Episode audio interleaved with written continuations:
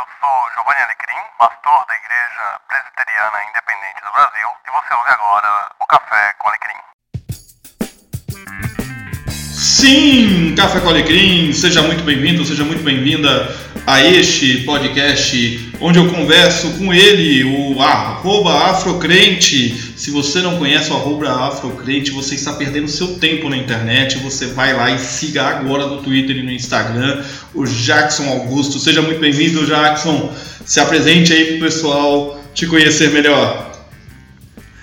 Opa, tudo bem, gente? É, meu nome é Jackson, é Jackson Augusto, né? Eu, no caso, sou pernambucano, faço parte do movimento negro evangélico, né? Sou batista e, é, e também sou ativista no campo da teologia negra, né? Então eu atuo nessas duas áreas, né? Tanto da, da, da teologia negra como movimento, quanto do próprio, próprio movimento negro evangélico, que é algo mais eclesiástico, né? A gente tenta fazer essa incidência nas igrejas, é, mas sempre como ativista, como alguém que provoca, que está disposto sempre a, a, dialogar, a provocar, e, é isso. Vamos bater um papo. Legal. É, Jacques, eu queria iniciar nossa conversa tentando fazer assim, um, um, um pouco do histórico aqui no Brasil, da questão do negro e a igreja. Né? É, os protestantes, eu não sei do lado batista, mas no lado presbiteriano, no início do século passado, a gente teve o Eduardo Carlos Pereira, um pastor da Igreja Presbiteriana do Brasil, fundador da IPI do Brasil, é, que foi um, um veemente né, é, defensor da liberdade né, do, do, dos escravos, da população negra, é, e ainda em 1920, por volta de 1910, 1920, ali início do século passado, ele ainda publicava sobre essa temática, dando a entender que a lei assinada não era uma lei necessariamente cumprida. Ah, quando eu estava no seminário, um dos meus professores sempre enfatizava essa questão é, do negro na igreja e da questão do preconceito. O reverendo Leontino foi presidente da IPI do Brasil, negro, né, o primeiro presidente negro da IPI do Brasil, e ele sempre enfatizava essa questão e, e contava né, para a gente o seguinte, que o surgimento dos mezaninos nas igrejas reformadas aqui no Brasil foi justamente, e também nas católicas, foi justamente para que o negro pudesse ficar na igreja, mas não na companhia dos brancos. Né? Essa segregação, ela ainda existe, não apenas a questão é, do espaço que se ocupa dentro da igreja, mas também no que diz respeito à, à, localização geográfica das igrejas, você enxerga essa segregação nas nossas igrejas? É, boa pergunta, né? Eu acho que aqui no Brasil a gente é, falta um pouco é, de uma educação bíblica, né, de uma educação da história da igreja, é, a partir dessa, dessa ótica mais crítica do posicionamento da igreja evangélica durante a construção dela aqui no Brasil. É, por incrível que pareça, eu, é, acho que a Igreja Presbiteriana Unida do Brasil, por exemplo, ela tem uma carta né, de pedido de perdão aos negros. Eu acho muito interessante essa colocação né, da, da Igreja Presbiteriana Unida, por exemplo.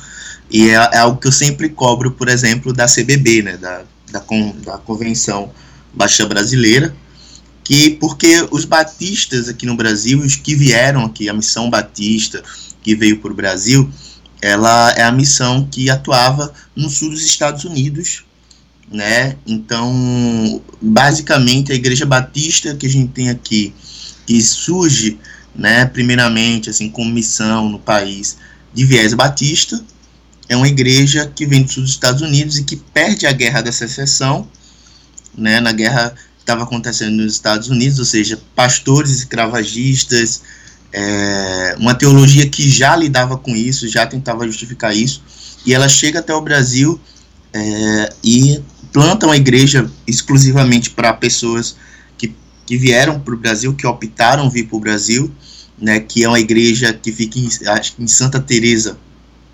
é, acho que no Rio de Janeiro. E o que acontece? essa igreja ela, ela já nasce com senhores de escravos, escravizados, né? inclusive pastores, E é, é uma igreja que é exclusivamente para pessoas que veio como imigrantes ou que falavam a língua inglesa, mas é, foi a primeira expressão né, de uma igreja batista no país. É, inclusive, isso não é debatido dentro das igrejas batistas. Né? A gente vai ter é, os metodistas também, é, com um, é, uma história muito interessante de divisão também, assim, é, por, por, igrejas que aceitavam é, essa condição né, de escravidão, ou se não, membros das suas igrejas como escravos, escravizados, ou donos de escravizados, quer dizer, e nessa, né, né nessa no meio dessa é, desse debate que se pode ser membro de igreja, se é dono de escravizado. Então a igreja metodista, por exemplo, ela tem uma história de racha mesmo, porque existia um grupo que acreditava que não e outro que sim. E a partir do racha, logo depois eles se reconciliaram, né, entenderam todo o processo. Mas aqui no Brasil, em específico, as igrejas, em sua maioria, nunca, nunca trouxeram à tona isso. E todas as igrejas reformadas, né, ou protestantes, do movimento protestante, que foram os primeiros que plantaram as igrejas aqui no país, pelo menos de cunho evangélico, é, essas igrejas históricas, elas têm um passado muito complicado, né, a igreja presbiteriana, a igreja anglicana, é, e aí trazendo um, uma questão também de não generalizar, houve sim é, casos, né, como você citou, de pessoas, de igrejas, inclusive congregacionais, por exemplo, no Rio de Janeiro, que é, proibiu membros da igreja de serem donos de escravizados, ou você era membro da igreja ou você era dono de, é, de escravizados. Então, nesse processo, houve sim algum, algumas, algumas brechas de esperança, né, que a gente chama, mas é um passado que a igreja não toca, né, é uma educação que a igreja não traz. E aí a gente pergunta, né, como que essa igreja ela vai é, superar a questão racial, a questão do racismo, se ela não considera nem que isso aconteceu na sua história. Né? Porque se, se ela não, não presta nenhuma carta de perdão. Então, seja, a gente que trabalha muito com essa questão do perdão, né, é, é, é uma pergunta, de fato, que, que se deve fazer e que eu acho que a igreja nem sempre está preparada para é, falar sobre isso, porque aí é, vai ter que se negar, vai ter que ter muitas mudanças, né? E aí a gente vê, dependendo da, da, é, da afinidade da igreja com a história dela em relação à, questão racial, a gente vai ver as principais lideranças, né, como você falou, de denominações no país.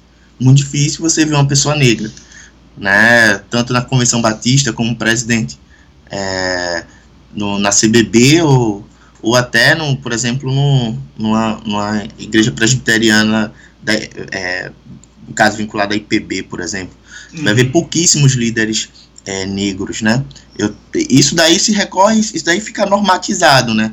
E quando a gente é chamado no, nesses espaços, a gente é chamado justamente para falar sobre racismo, mas a gente não fala só sobre isso, né? E é, é incrível, assim, eu estava vendo alguns congressos, por exemplo, que estavam acontecendo, congressos bons, congressos bons, com pessoas bem intencionadas, só que quando a gente vai ver, não existe uma pessoa negra ali, né? Então, e a gente problematizar isso é justamente também fa é, fa fazer uma disputa na relação é, de poder, né, dentro da igreja ou dentro da relevância da missão. E é muito complicado isso, porque quando você vai falar sobre isso, o que você está falando? Ó, se a gente tem cinco preleitores, então dois vão ter que abrir mão, ou três vão ter que abrir mão para se, se colocar intencionalmente pessoas negras, para se colocar intencionalmente mulheres negras. Então, assim, é um movimento intencional.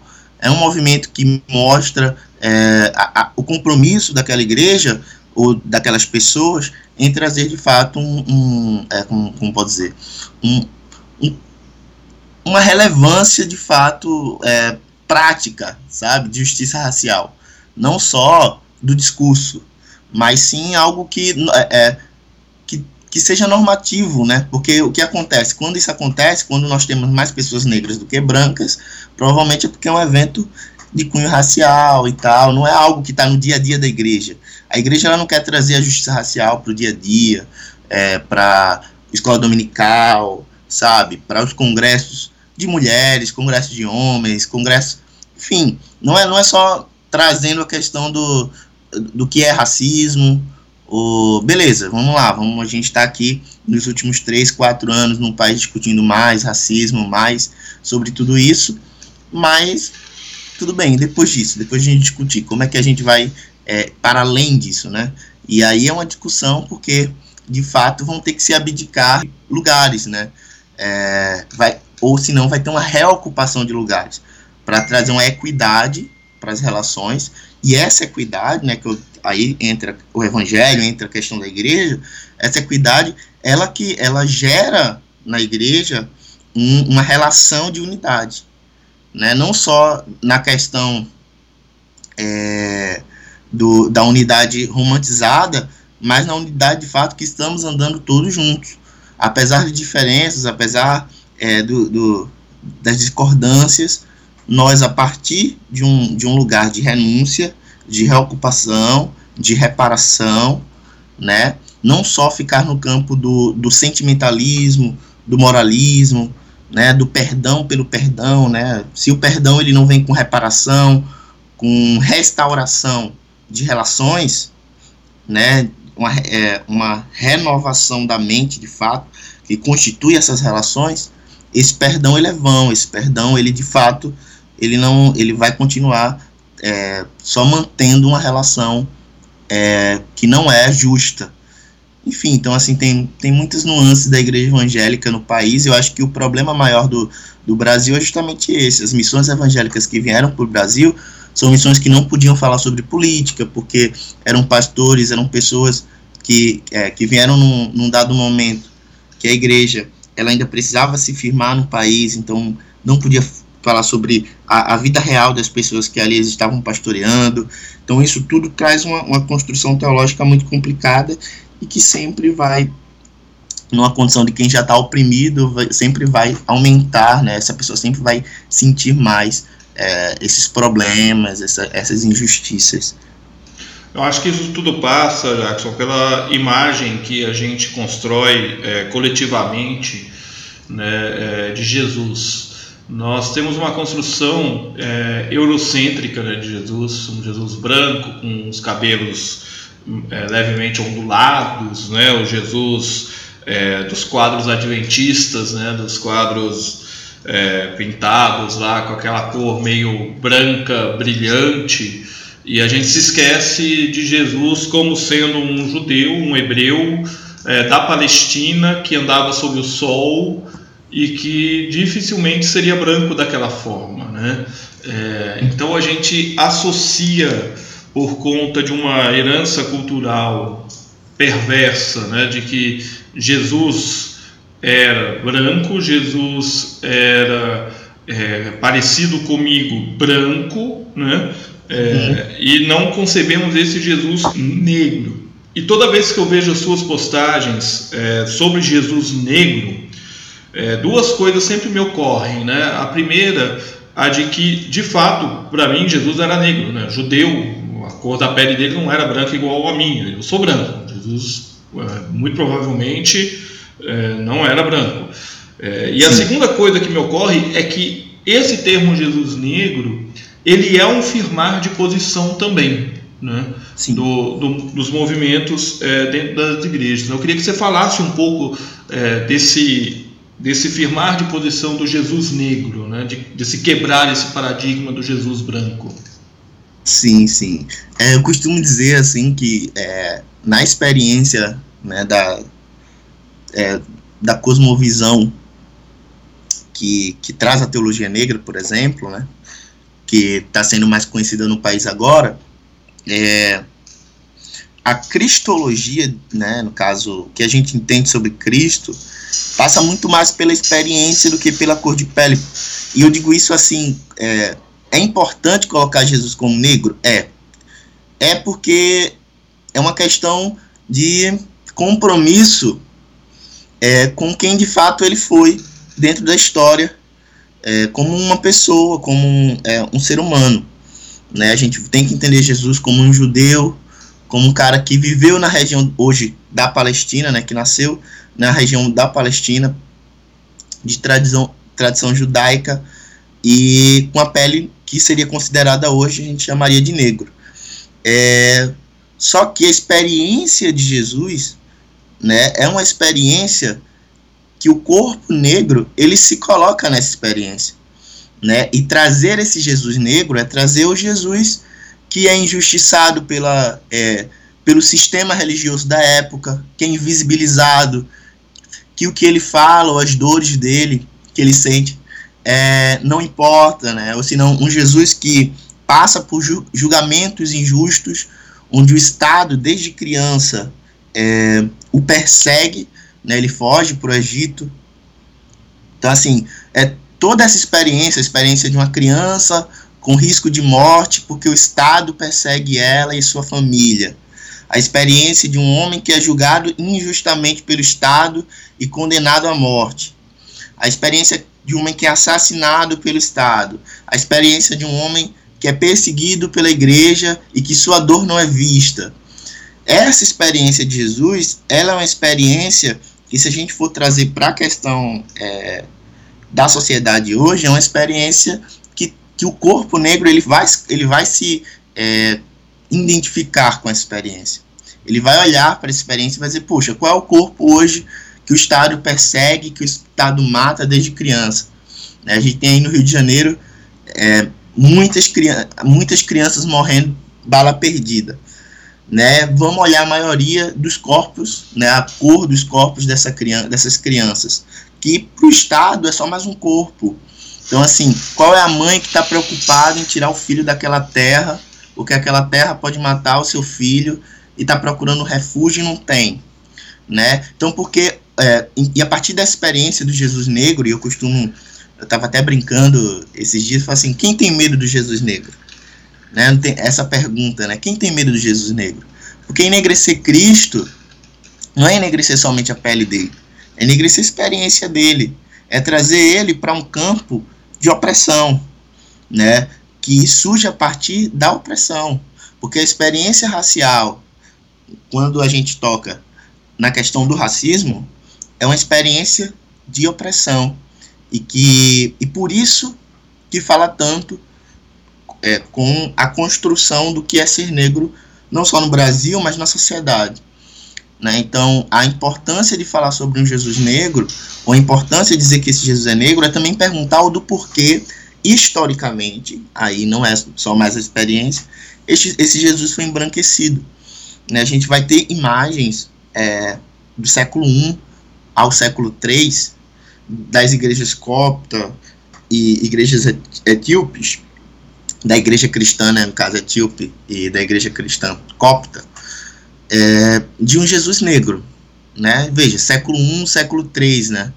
É, e depois, no século XV, a gente vai ter a Última Ceia, né? Aquela cena, aquela, aquele quadro da Última Ceia, que é bem conhecido, e você colocar em comparação esses dois, essas duas pinturas, né? Que são pinturas. Você procurar, pode procurar na internet, você vai encontrar. É, então, se você comparar essas duas pinturas, você tem que se perguntar porque esse Jesus do século I, do século III, que uma das pinturas mais antigas dele tem uma representatividade negra, negra mesmo, preta mesmo, e, é, e esse se transforma nesse Jesus do século XV, né?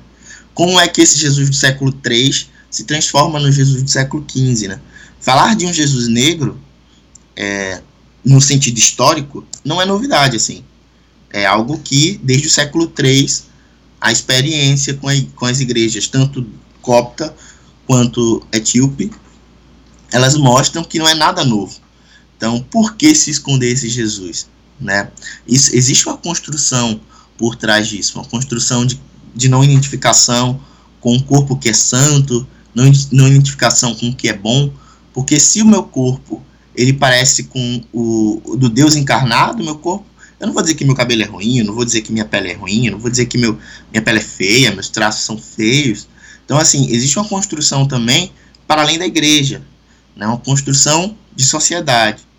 E que o cristianismo, ele, a partir dessa ocidentalização, né, dessa romanização do cristianismo, é, ele passa por esse processo de ser uma ferramenta para a produção é, de racismo mesmo, que tange a questão da sociedade, da construção da sociedade. Né? Eu costumo dizer que o, o cristianismo ele foi embranquecido. E ele não só foi embranquecido, ele foi ocidentalizado também. Né? Porque a gente vê que o cristianismo é uma religião que nasce é, na, é, tanto na, é, no Oriente, mas também na África, no norte da África. A África é o primeiro continente, de fato, a ser a voz de proclamação, de evangelização do continente. Então, ali com o eunuco, né, com o eunuco etíope. Então, assim, a gente vê que nessa experiência, como é que a África ela, ela passa por isso, né? Ela deixa de ser esse lugar de onde o evangelho ele é pregado, onde o evangelho ele é acolhido, onde o evangelho ele não é um sinal de opressão, né, para ser esse lugar onde esse mesmo livro é, ele, ele passa a ser o livro do colonizador, ele passa a ser o livro que justifica a opressão a esse povo. Então, esse processo né, de Jesus do século 3 até o Jesus do século 15, do, da África, do, da igreja do eunuco etíope que Felipe conhece, para a África de 2019, é, esse processo ele é um processo intencional. A gente não pode achar que é um processo da vida. É um processo que foi pensado, pensado por séculos, pensado de várias formas. E, e é isso, assim. Acho que a, Jesus Negro, a experiência dele é muito importante para a gente colocar em xeque isso, essa comparação, como esse Jesus ele, porque esse Jesus ele tá aí, né? E aí isso daí impede muita coisa, impede do meu filho ser o Jesus no, no final do, não que eu tenha filho, tá? Mas no caso do filho, né? Das pessoas que estão congregando na igreja. Se você for negro, você nunca vai ser escolhido para ser Jesus. É, se você for abrir a revista da EBD, o Jesus não é negro. Se você for abrir a revista da, da EBD, dificilmente alguém da revista, das revistinhas, até de contos infantis bíblicos, vai ser negro, né? Uhum. Nem o próprio Moisés, é, e nem Faraó, nem. Então, assim, você e eu digo isso porque, de fato, eu cresci na igreja e sempre comprei aquelas revistas pequenas, Filho Pródigo, é, Adão e Eva, né? Adão e Eva nascendo no norte da África com cabelo loiro, é muito louco, assim, é, é algo que é muito intencional, sabe, assim, a gente não consegue, e é muito, é, é, e deixa sequelas, porque hoje eu não consigo, por mais que eu tenha essa, é. é esse, esse intencional, essa, essa questão intencional, né, de tentar imaginar Adão e Eva, de outra forma, né, é, é muito complicado para mim, assim, porque, porque eu tá impregnado, né? desde da, da adolescência. Tá impregnado criança, na né, gente, né? Tá impregnado na gente essa imagem de que os, os, personagens bíblicos são é, brancos, né? É, a gente não admite, né? O único negro admitido na Bíblia é a rainha de Sabá, né? Fora ela, a gente não consegue admitir que é, o, o hebreu, o judeu, ele não é branco igual o europeu, né? Há essa dificuldade. Você tocou num, numa perspectiva aí que eu acho que é uma perspectiva que a gente precisa sempre lembrar de que a teologia e a igreja não nasceram agora no século 21, né? É, e a nossa igreja não é a igreja é, é, mais correta ou menos correta e isso tem a ver com a visão oriental do cristianismo, porque a gente recebe a visão ocidental do cristianismo e a gente se esquece né, que o cristianismo ele não se expandiu apenas em direção à capital do Império Roma, mas ele também se expandiu ao sul. Né, ele desceu ao continente africano, não apenas pela mão do, do eunuco, né, é, mas haviam comunidades judaicas já estabelecidas na África e essas comunidades judaicas são alcançadas pelo cristianismo posteriormente e o cristianismo oriental vai se desenvolver ali. Então, quando a gente resgata a imagem do Jesus negro, a gente está resgatando é, uma imagem do Cristo visto na perspectiva não apenas real, né, do, do tom da sua pele, mas principalmente de um Cristo que abrange a universalidade do cristianismo. Né? É, a minha forma de conceber é, e pensar teologicamente a partir dos pressupostos todos que eu recebi na academia e também da igreja, ela não pode ser é, enrijecida a ponto de se dizer assim, olha, é, Jesus ele é dessa maneira aqui ponto final. Né? É, e o reflexo disso nas nossas comunidades é muito gritante. E a gente vai ver é, o surgimento no Brasil das igrejas pentecostais, né? e é onde talvez seja o maior é, berço né? É, de onde os negros estão estabelecidos, mas é, é, muito interessante você é, dar uma entrada e dar uma olhada no, no catálogo das editoras pentecostais e fazer essa avaliação também de quantos autores negros e teólogos negros são consumidos e publicados, né?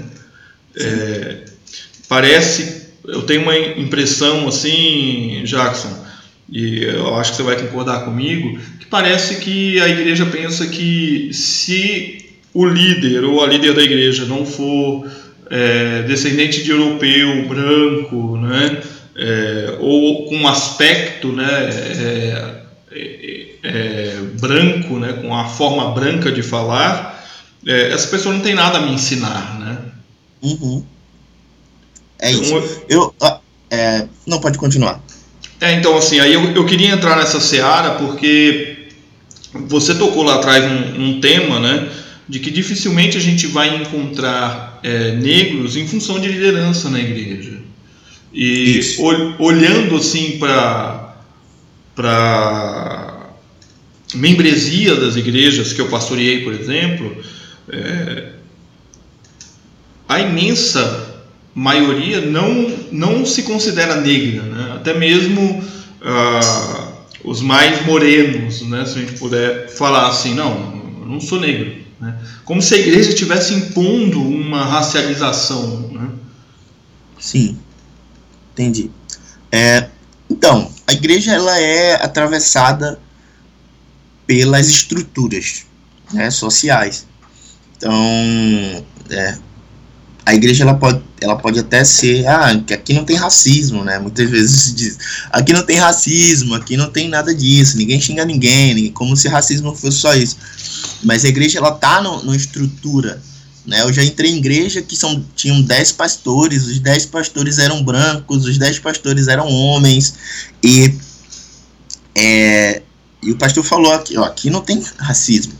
Né? Eu falei, mas pastor, olha a sua, olha quantas pessoas têm trabalhando aí na questão braçal, a gente vai ver é, muito isso nas igrejas, questão braçal, é operando som, né, varrendo, limpando banheiro, não que isso for seja algo ruim, não. Mas se eu achar normal todas essas pessoas, todas não, mas é, 90, 95% dessas pessoas serem negras e ter aqui nessa igreja 10 pastores e os 10 pastores serem homens brancos. É isso, a igreja ela não entende que ela está atravessada por um, um, uma questão estrutural e que precisa ter políticas afirmativas dentro da igreja, e políticas afirmativas no melhor sentido, ou seja, um posicionamento de afirmação sobre essas pessoas que a gente entende que na sociedade, no mundo, né, como, a turma, como normalmente se fala, no mundo, né, é, é colocado em um lugar. Então, intencionalmente, a igreja ela vai trazer, pelo menos no ambiente eclesiástico, uma reparação para essa pessoa. Ela intencionalmente ela pode fazer isso de várias formas, desde liderança, desde investir em formação para essa pessoa. Então, assim, tem muitas formas da igreja trazer isso. Né? A igreja, ela hoje, ela vive esse, esse, esse dilema, dizer que não é racista, mas ao mesmo tempo ser atravessada pela, é, por, por essa estrutura. Eu acho que dentro da, por exemplo, da Assembleia de Deus ou igrejas pentecostais, existe sim, a, a maioria, pelo menos segundo os dados, mais da metade das pessoas negras que são evangélicas no país são pentecostais, e é interessante colocar aqui, a maioria das pessoas negras, elas, elas escolhem o pentecostalismo e não o neopentecostalismo, tá? Então é bom é, também pontuar isso. A maioria das pessoas negras no país são pentecostais, e é, a partir dessa experiência, eu, eu, percebo que o pentecostalismo ele consegue chegar na, na, igreja, na igreja, não, nas periferias, nas favelas, onde a população negra está. Ao mesmo tempo, como você falou, quando a gente vai para os grandes templos, né, as grandes denominações, os grandes, a gente vai perceber que existe um embranquecimento dessa liderança, né? E, e isso é muito interessante, assim, é uma coisa a se pensar, né? De como o racismo ele, ele é eficaz, ele é eficaz em qualquer estrutura, inclusive dentro das igrejas, quando não se é intencional. É o que acontece, né? Participei de uma mesa de debate, onde a mesa é, era, era o seguinte tema, né? Bancada evangélica, dois pontos. Representantes brancos, eleitores negros. Então trouxe muito essa questão do a população negra no país evangélica são 24 milhões dos 42 milhões de evangélicos no país, né? E de, é, desses 24 milhões, é, basicamente 14, cerca de 14 milhões são pentecostais, são pessoas negras pentecostais. Então, dentro desse, desse espectro, né, a gente olha que não tem essa representatividade no, na bancada evangélica, por exemplo, né, analisando não a questão de espectro é, político ou até questão, questões de ideologia, não estou analisando isso, só questão representativa mesmo. Então, você veja que quando a igreja escolhe representantes para se colocar no poder, tanto público quanto da própria igreja, as pessoas negras ainda assim são preteridas né, existe uma questão do racismo que é uma questão estrutural e estruturante. Né? O racismo ele tem essa função de tanto, é, tanto estar moldado estruturalmente, mas também de estruturar as relações, de é, montar as relações, como essas relações elas vão ser colocadas, onde o lugar, onde é o lugar da pessoa negra dentro da igreja, onde é o lugar da pessoa negra dentro do, do da questão eclesiástica, porque quando essa pessoa consegue um, um cargo de presbítero, é, de diácono, de missionário, até de pastor, ainda assim elas são renegadas aos piores locais, aos piores campos, né, os missionários negros. E quando eu falo piores campos, é no, não é só no sentido do local ser ruim ou não ter acesso a, a, muita coisa, mas no sentido também de não ter apoio da própria instituição, né? E quando a gente vai também para missões dentro da, do Brasil de plantação de igreja, nas grandes denominações, os pastores negros são colocados nos piores lugares, nas menores igrejas, nas igrejas mais afastadas e nas igrejas que às vezes não tem nem é, não recebem nem salário, é, ele, ele enfim tem que se virar, tem que então assim, enquanto pessoas brancas, quando são ordenadas pastores é, ou pastoras, elas vão para um, a capital, para um lugar mais tranquilo, pode ser até na periferia, mas é uma igreja que já tem sua história, que já consegue se manter. Então, assim, é, isso está na estrutura das relações. E como desmontar isso, né? Como desmontar essa lógica? Primeiro é falando sobre o problema. Primeiro é dizendo, ó, a gente tem um problema aqui na denominação e isso tem que ser colocado. E a partir do diálogo vai se gerar ações, vai se gerar é, soluções, né? Porque a solução ela não parte só da, da, da população negra. E principalmente dentro da igreja. Dentro da igreja, a solução tem que passar por todo mundo, por toda a comunidade.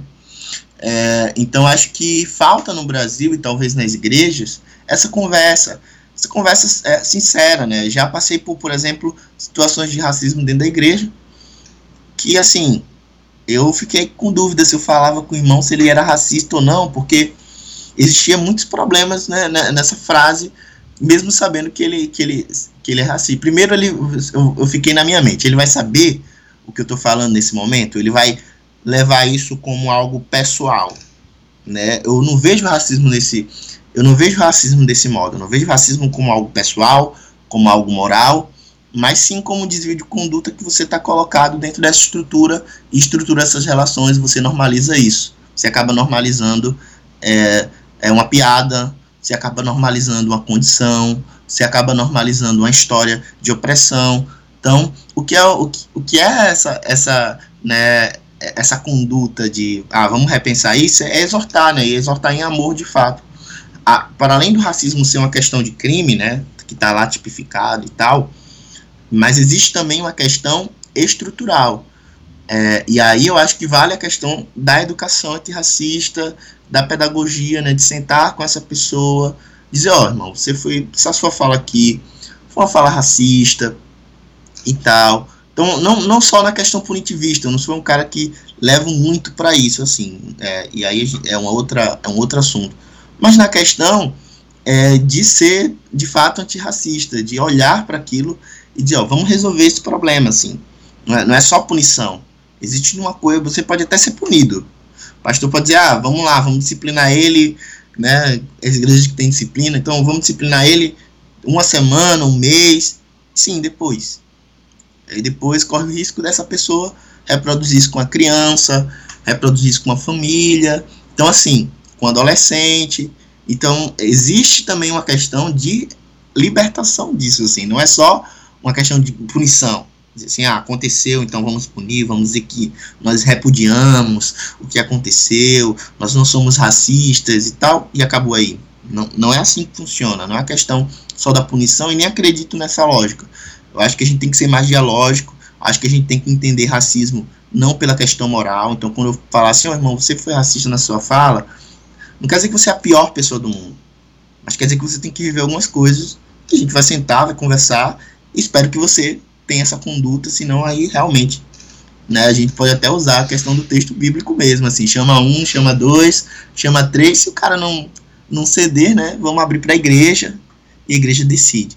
Então, é, mas existe uma questão aí pedagógica nisso, né? Não só da punição, mas de que não aconteça mais, que outras pessoas não sofram mais. E, e isso é o importante, é isso que de fato traz a justiça, traz a metanoia, é, é, essa questão de metanoia, de princípio bíblico de renovação de mente, renovação de é, relações, né? Então acho que a igreja ela não está tão preparada para uma educação antirracista cristã né? E até vou fazer um merchan aqui do, de um livro que acabou de ser lançado, que é Teologia e Negritude, que foi vinculado ao GT, ao grupo de trabalho da FTL, aqui no Brasil. E um dos capítulos é justamente da, da Gisélia Cruz, que é uma teóloga historiadora baiana, né?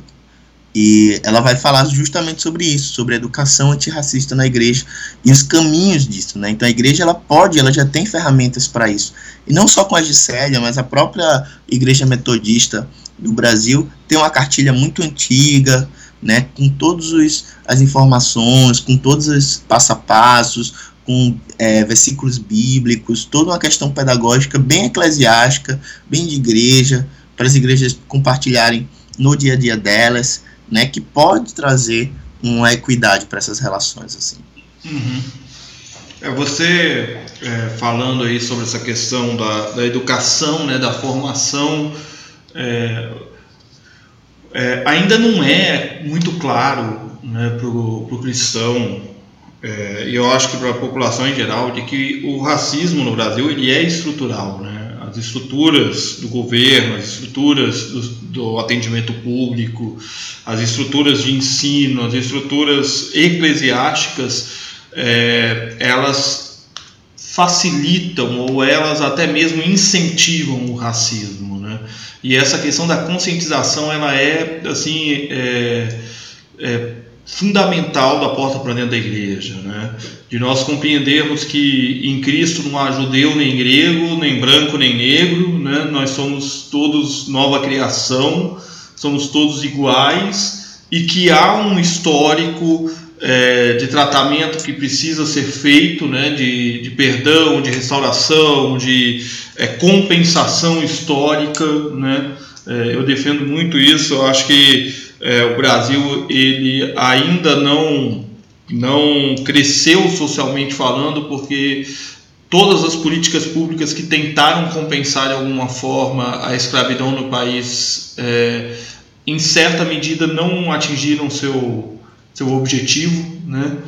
É, e está aí uma onda reacionária no país para não me deixar mentir né? Nesse sentido de, de se acabar com esses movimentos né?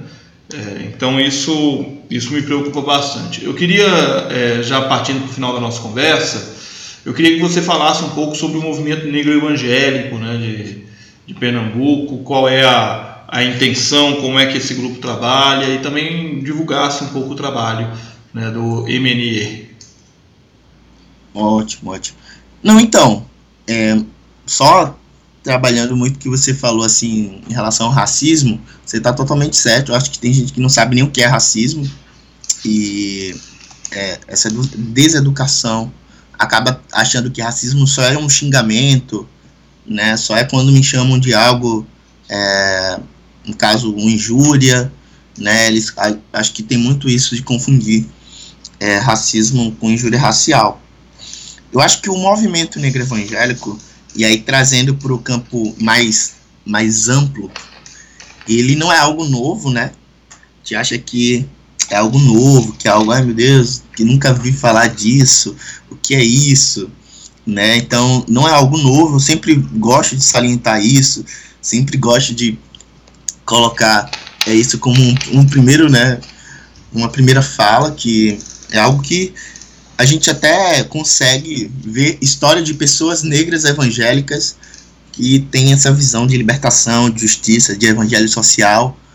É, uma delas foi o Agostinho José Pereira, né, que, é, segundo a história, em 1841, ele, filho de uma ex-escravizada, então ele nasce livre, como um homem negro livre, em plena escravidão, ele consegue, ele se converte ao evangelho, e ele consegue, ele já falava já de um Jesus negro, de um Abraão negro, de um Moisés negro, 1841 né, ele consegue juntar mais de 300 pessoas negras, é, uma em estado de escravidão e outras em estado é, de alforria já, e ele conseguiu fazer uma igreja aqui em Recife em 1841. É, então, que é que assim, para a gente no movimento negro evangélico é considerada a primeira igreja protestante do país, né? Se a gente for olhar de fato a questão histórica, mas que nem todos consideram isso. Em 1846 ele é preso e ninguém ouve mais falar dele. Ele desaparece da história. Tem alguns artigos que contam essa história aqui em Recife. É, mas bem, e hoje né, a gente tem, tem pessoas que já há muito tempo têm caminhado com, com isso, pastores metodistas, pastores batistas, a gente vai ver também é, a igreja presbiteriana surgindo também com tanto com perdão de é, um pedido de perdão aos negros, mas com pessoas negras que são referências no assunto também. Então, é, eu acho que hoje o movimento negro evangélico, como um todo, ele está ele tá respondendo algo que a sociedade está demandando. Eu acho que as pessoas negras dentro da igreja, elas não estão conseguindo mais ficar caladas, não estão conseguindo mais olhar para a situação que a igreja está e dizer isso é normal, vamos continuar a vida, eu quero criar meus filhos nesse ambiente, eu quero trazer eles para ouvir essas histórias, ler essas revistas, ver lá que, né, sentar e ver só o mesmo mesmo pastor só com aquela mesma cor, com aquele e dizer que isso tudo é normal e que, né, não que é, seja um problema ter um pastor branco, mas só ter pastor branco, só ver pastor branco pode talvez até inibir o meu filho, ou a pessoa que, né, meu primo pequeno, meu sobrinho, que está na igreja, dizer que aquele lugar também é dele, que se Deus chamou ele para aquele, aquele ministério, para aquela missão, para aquela vocação, ele também tem lugar nisso, né? Então, o, o, movimento negro evangélico, ele surge como coletivo, né? Como MNE como coletivo, ou para São Paulo, MNE, né? Uhum. É, ele surge como coletivo para é, com, conseguir dialogar com essas pessoas negras que estão dentro da igreja e juntar essas pessoas negras e escutar essas pessoas negras e formar essas pessoas negras para elas atuarem dentro da igreja, mas também no poder público, porque a gente entende que o racismo ele não é um problema somente da igreja, ele é um problema da sociedade. E é um problema que está tanto dentro da igreja, mas também está fora da igreja e a igreja também precisa ser relevante nisso.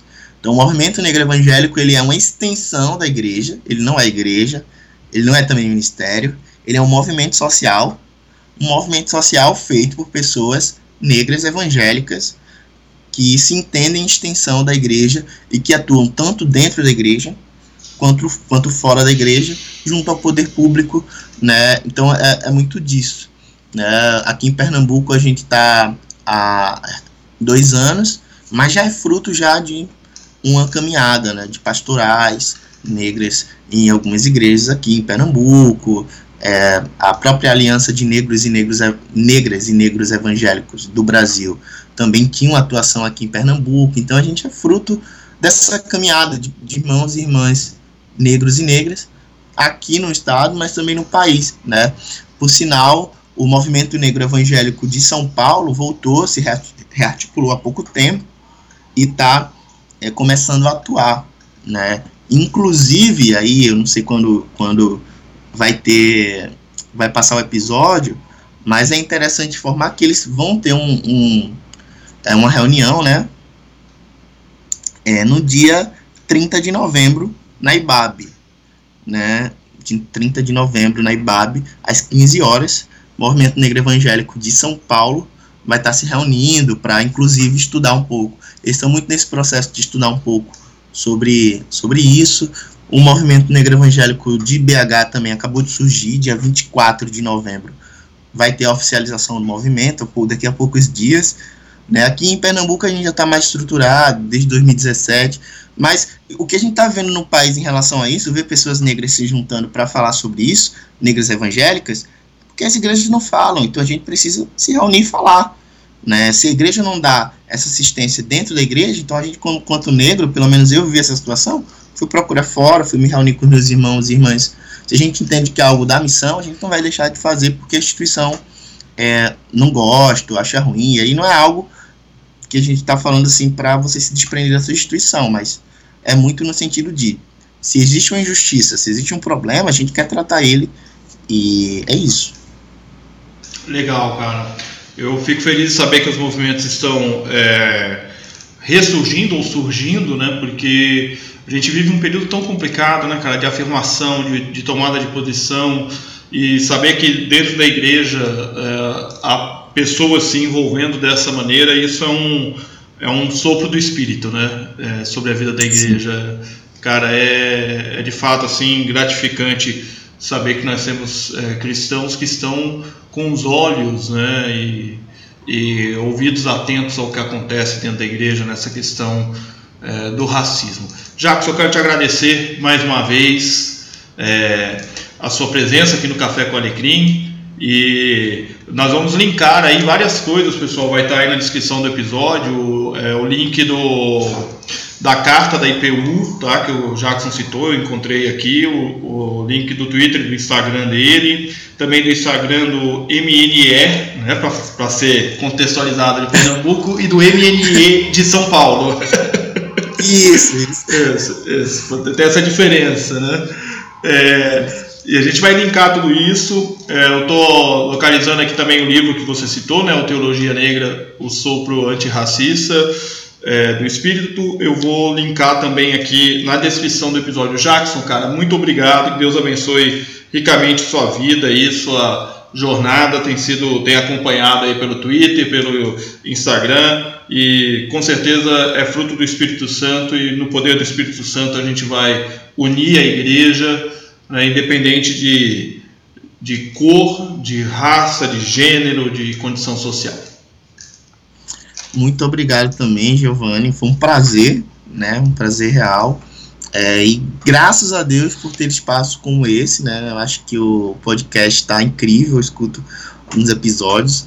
E, é, enfim, então estamos aí, né? Estamos na caminhada. Que Deus também abençoe você e esse espaço que tem sido um espaço de conhecimento, e de mobilização e de muita provocação, né? Muita provocação que, que é boa, é bom para a caminhada, provocar, questionar, né? Se relacionar com, com coisas tão é, diversas é importante para nosso crescimento num processo né, da vida. Obrigado.